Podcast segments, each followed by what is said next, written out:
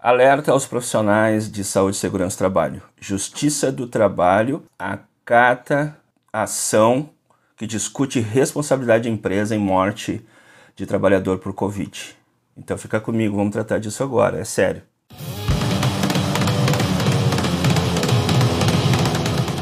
Bem, meus amigos amigas trabalhadores e trabalhadoras profissionais da área da saúde e segurança do trabalho, para quem não me conhece, eu sou o Gerson Rocha, do canal Cogito Podcast. E hoje, nesse domingo, Dia das Mães, eu trago aqui para vocês a leitura e possíveis comentários de uma reportagem do canal UOL, do portal UOL Notícias, da reportagem de Juliana Dalpiva, que diz o seguinte: Justiça do Trabalho discute responsabilidade de empresa em morte por Covid. Então, antes da gente passar esse texto, que tive conhecimento agora e já trago para vocês nesse domingo, é importante que você se inscreva aqui no canal, dá um clique aqui embaixo de graça, acione o sininho e curta esse vídeo para que ele possa chegar a mais pessoas, porque é importante né, a divulgação e a produção de conteúdo no campo da saúde e segurança do trabalho, que é um campo que está ligado à vida das pessoas, à vida dos trabalhadores e trabalhadoras.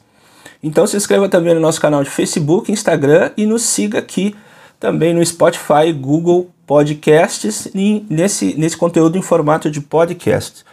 Então vamos lá. Justiça do Trabalho discute responsabilidade de empresa em morte por Covid. Trazendo para vocês aqui em primeira mão, lendo novamente pela segunda vez junto com vocês. Diz assim: um processo que chegou à Justiça do Trabalho do Rio de Janeiro no fim de abril pode abrir espaço para uma discussão sobre a responsabilidade das empresas na contaminação e até morte de seus funcionários por Covid-19. Como o Brasil já reúne mais de 400 mil vítimas, até ontem era mais de 420 mil vítimas, né? Da doença, esse processo pode ser apenas o início de outras demandas de vítimas e familiares de Covid-19 no Brasil. Então, isso está no contexto de, de um país né, continental como o Brasil, que tem muitas atividades, muitas questões locais, mas que não se estabeleceu ainda e pelo jeito não vai acontecer, uma diretriz nacional sobre a redução né, de, de, de, aglomerações, redução da atividade econômica, que poderia chegar a um lockdown nacional, para dar um impacto né, da redução da transmissão dessa doença, além de outros fatores. E segue aqui a matéria. A família de Paulo Roberto Carvalho Júnior, 53 anos, ex-comandante do navio petroleiro João Cândido da Transpetro, entrou com um processo pedindo o reconhecimento da responsabilidade da empresa na contaminação pelo novo coronavírus, que resultou na morte dele em dezembro. O pedido é de uma pensão a ser calculada e indenização por danos morais à família, sua viúva e três filhos no valor de 2,75 milhões de reais. Abre aspas aqui na matéria. O empregador tem que dar condições adequadas para tentar eliminar todas as maneiras de contágio. Se a gente for falar do comandante do navio, ele já estava há muito tempo embarcado sem nenhum sintoma e entrou uma tripulação nova e pelo menos seis estavam contaminados. O empregador coloca a gente com a doença dentro da embarcação. Isso é grave, explicou o advogado João Tancredo. Tancredo. Procurada pela Transpetro, procurada, a Transpetro disse por nota que ainda não foi notificada da ação judicial. A empresa informou que adota procedimentos robustos em todas as suas unidades, atuando sempre de forma diligente dentro dos protocolos de segurança exigidos pela Anvisa e pela Marinha. As medidas adotadas para prevenção ao contágio incluem período de quarentena pré-embarque, com monitoramento de saúde para todos os marítimos, avaliação de saúde e testagens múltiplas, incluindo o RT-PCR, antes do embarque, a bordo, o uso obrigatório de máscaras, o distanciamento entre as pessoas e o reforço da higieniza na higienização e nas demais medidas de prevenção. Contaminação do comandante. O comandante estava embarcado com sua equipe desde o início de agosto do ano passado. Ao longo desse tempo, segundo o advogado João Tancredo, que representa a família, o navio teve embarques e desembarques de funcionários de empresas terceirizadas sem a devida testagem feita o que teria gerado a contaminação dos funcionários que estavam confinados há meses.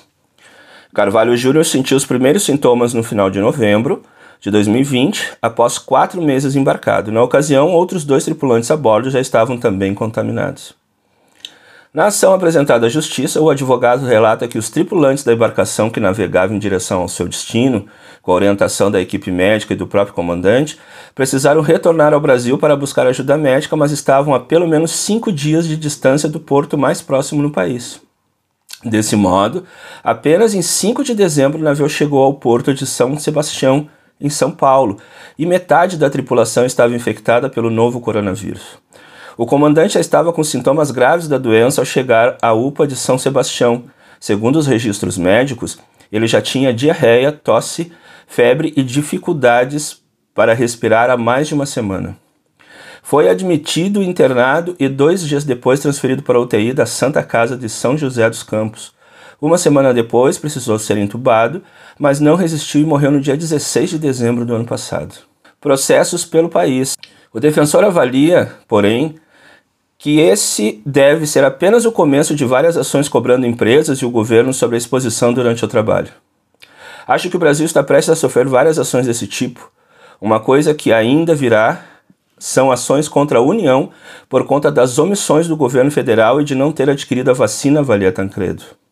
Ele citou a situação de policiais militares, motoristas de aplicativo, entregadores de comida, entre outras atividades que possuem caráter presencial e essencial.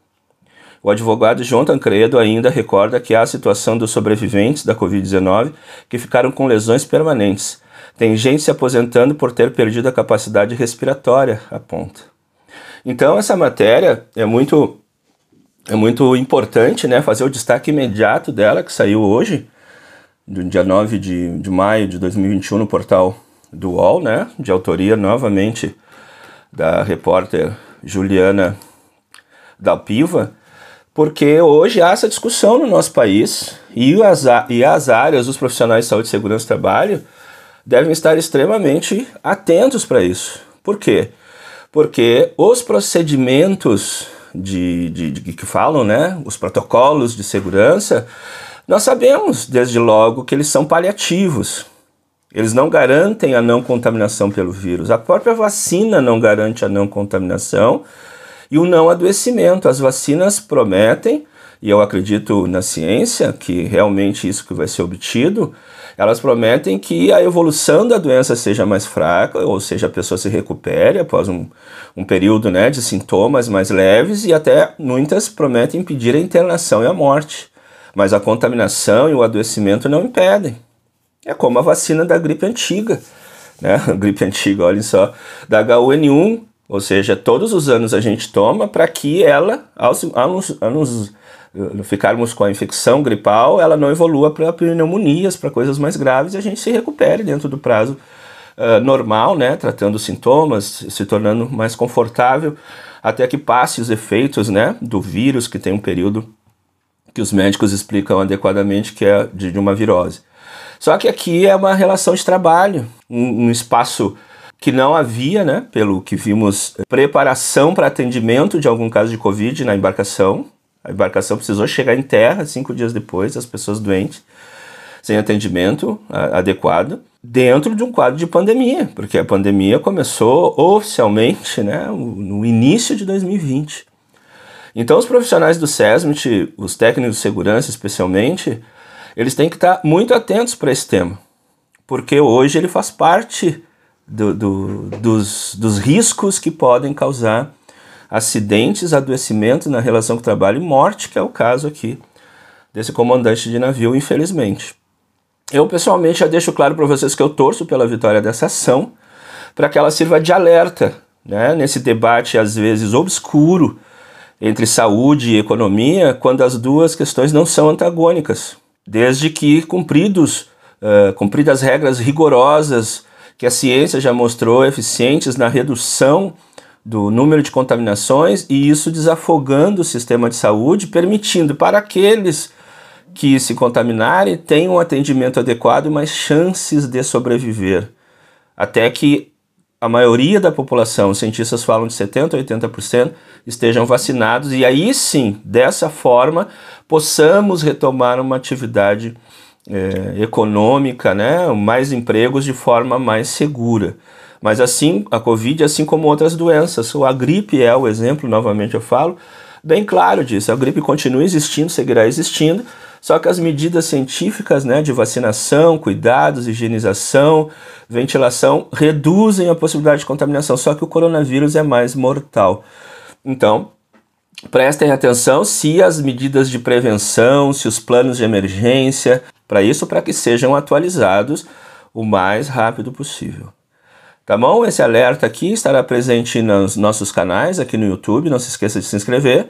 E também procure essa sonora nos canais de podcast, no, no Spotify e Google Podcast, especialmente, em outros. Tá certo? Obrigado pela atenção e um abraço.